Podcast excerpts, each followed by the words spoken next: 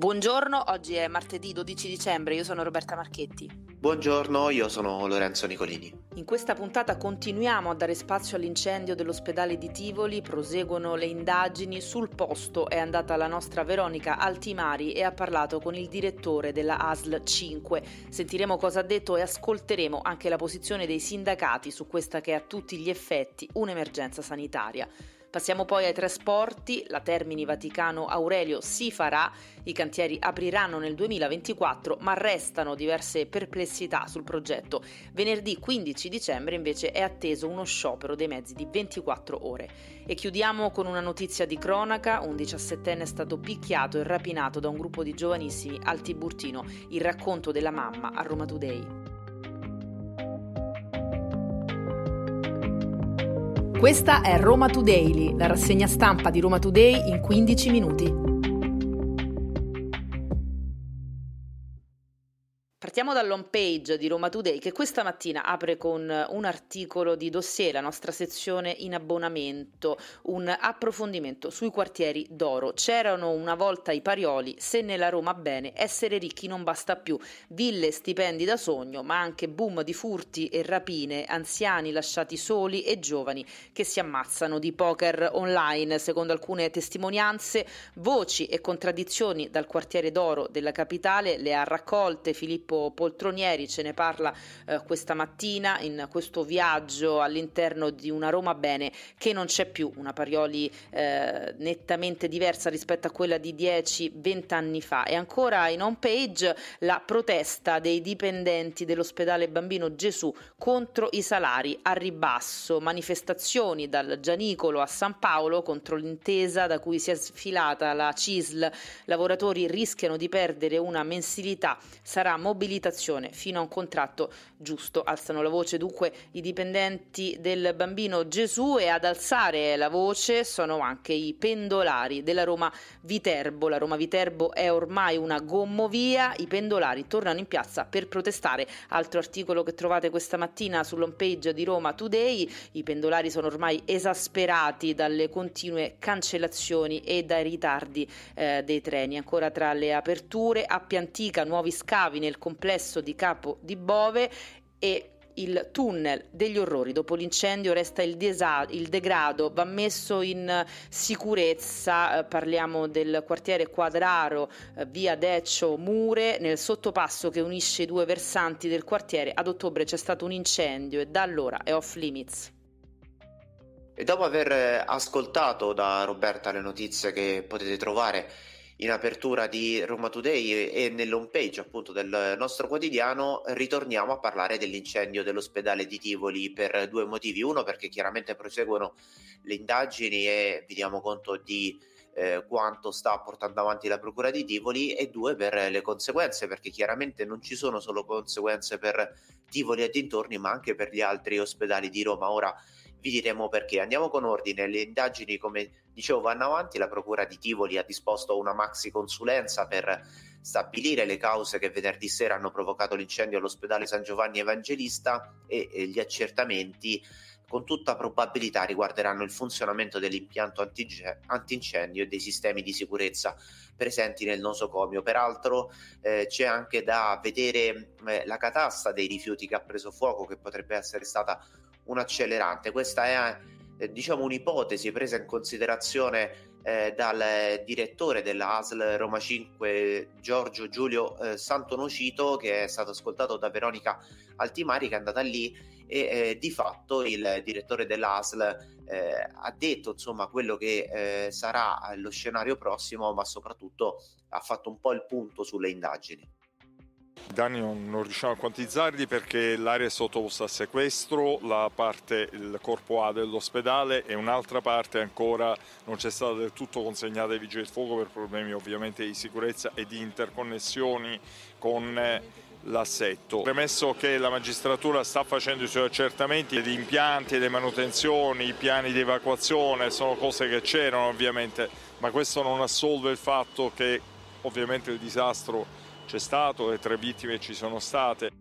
E vale la pena ricordare anche che questo ospedale ha un bacino di utenza davvero molto vasto, perché solo Guidonia, priva di ospedale, sono oltre 100.000 abitanti, Tivoli invece ne ha 50.000. Poi ci sono i comuni di Marcellina, San Polo dei Cavalieri, Sant'Angelo Romano e Castelmadama. Insomma, non averlo eh, operativamente crea un grosso problema al sistema sanitario del Lazio, insomma un'emergenza sanitaria, come dicono i sindacati e il sindaco di Tivoli, Giuseppe Proietti quello che noi ci aspettiamo, una collaborazione tra le aziende romane e i pronto soccorsi romani. Eh, mi riferisco ai pronto soccorsi limitrofi, che sono quelli del Pertini, che sono quelli del, del Policlinico, che sono quelli di Tor Vergata, perché l'afflusso sarà sicuramente su queste strutture. Guidonia che ha 100.000 persone, che non ha l'ospedale, Tivoli che ha 50.000 persone, quindi considerate che già 150.000 persone non vanno a Colleferro, ma andranno a Roma. Io spero che gradualmente, già dai prossimi giorni, possa essere restituito eh, all'erogazione dei servizi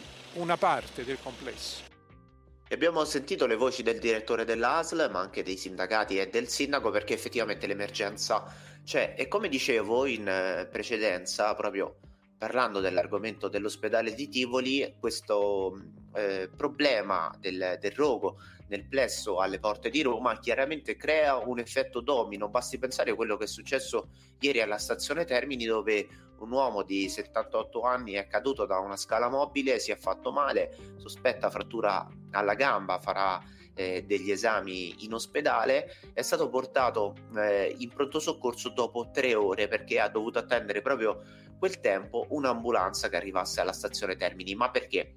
Perché ci sono una serie di ambulanze di Roma e dintorni, quindi insomma di tutta la regione in realtà, eh, che sono impegnate al trasporto dei pazienti in queste ore che erano proprio eh, ricoverati all'ospedale di Tivoli in diversi altri plessi. Questa è la prima motivazione. La seconda motivazione è che sono aumentati di nuovo ai noi i casi Covid e quindi diverse persone si recano ai pronto soccorso e la terza eh, motivazione è che i pronto soccorso proprio sono pieni perché ci sono diversi pazienti influenzati che vanno in ospedale. Quindi che cosa comporta tutto questo? Che c'è un, il cosiddetto blocco barella, ossia i pronto soccorso sono saturi eh, gli, i pazienti vengono curati proprio all'interno delle barelle che di fatto restano bloccate perché eh, fungono come ospedali mobili, come pronto soccorso mobili e poi devono essere anche sanificati e poi di fatto tutto questo mancando i mezzi si crea appunto quell'effetto domino che dicevo eh, poc'anzi. Quindi sicuramente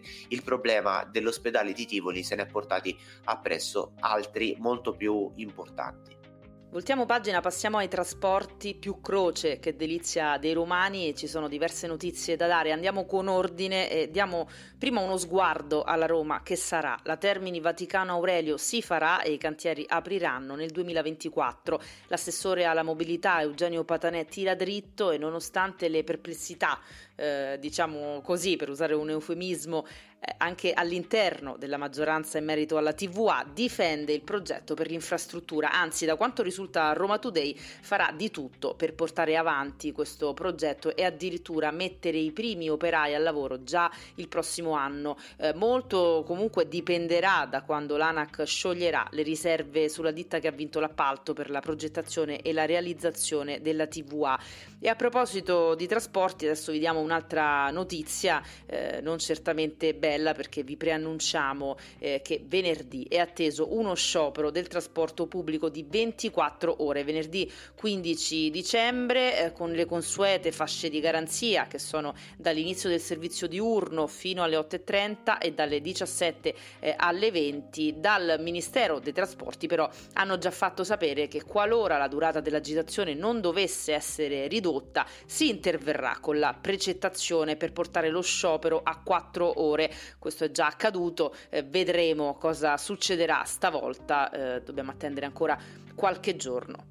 E parliamo di una situazione che si è verificata nella mattinata di ieri, è stata riportata da tutti i quotidiani, tra cui anche il nostro, perché c'è stata una protesta eh, delle attiviste e degli attivisti di Zaum Sapienza, zone autonome, università e metropoli ma anche di eh, non una di meno eh, che di fatto hanno smontato una panchina rossa, una di quelle eh, messe per simboleggiare un richiamo contro la violenza eh, sulle donne che era stata appena inaugurata dal sindaco di Roma Roberto Gualtieri insieme alla presidente dell'assemblea capitolina Svetlana Celi alla eh, rettrice dell'Università La Sapienza, appunto Antonella Polimeni, eh, che avevano di fatto tagliato il nastro per inaugurare questa panchina rossa donata dalla eh, Roma. C'è stata una protesta da parte delle attiviste e degli attivisti che hanno detto noi le panchine non le vogliamo, ci vogliamo vive. Eh, sul caso è intervenuta anche la polizia e la Digos che ha già eh, riconosciuto eh, i responsabili anche perché non hanno fatto nulla per eh, nascondersi, tant'è che eh, subito dopo il fatto hanno deciso di pubblicare tutto sui loro canali social, sui loro canali Instagram e cambiamo eh, ancora argomento perché parliamo di scuola con eh, un paio di notizie. La prima che arriva chiaramente dai vari licei di Roma, ieri altri tre sono stati occupati, il Tullio Levi Civita, il Plauto a Spinaceto e il Liceo Kant a Centocelle. Eh, le proteste così degli studenti continuano ad andare avanti, ma c'è anche il monito da parte dei presidi eh, di Roma che di fatto sottolineano come queste proteste incrinano i rapporti e questo delle occupazioni è un rito stanco e inconcludente. Di fatto eh, ricordiamo come nel liceo Giorgi Wolf qualche giorno fa in Viale Palmiro Togliatti gli studenti occupanti avevano di fatto cannibalizzato e distrutto eh, sedie, muri e eh, banchi del, eh, dell'istituto per, eh, fac- causando così danni per migliaia di euro. Restiamo un attimo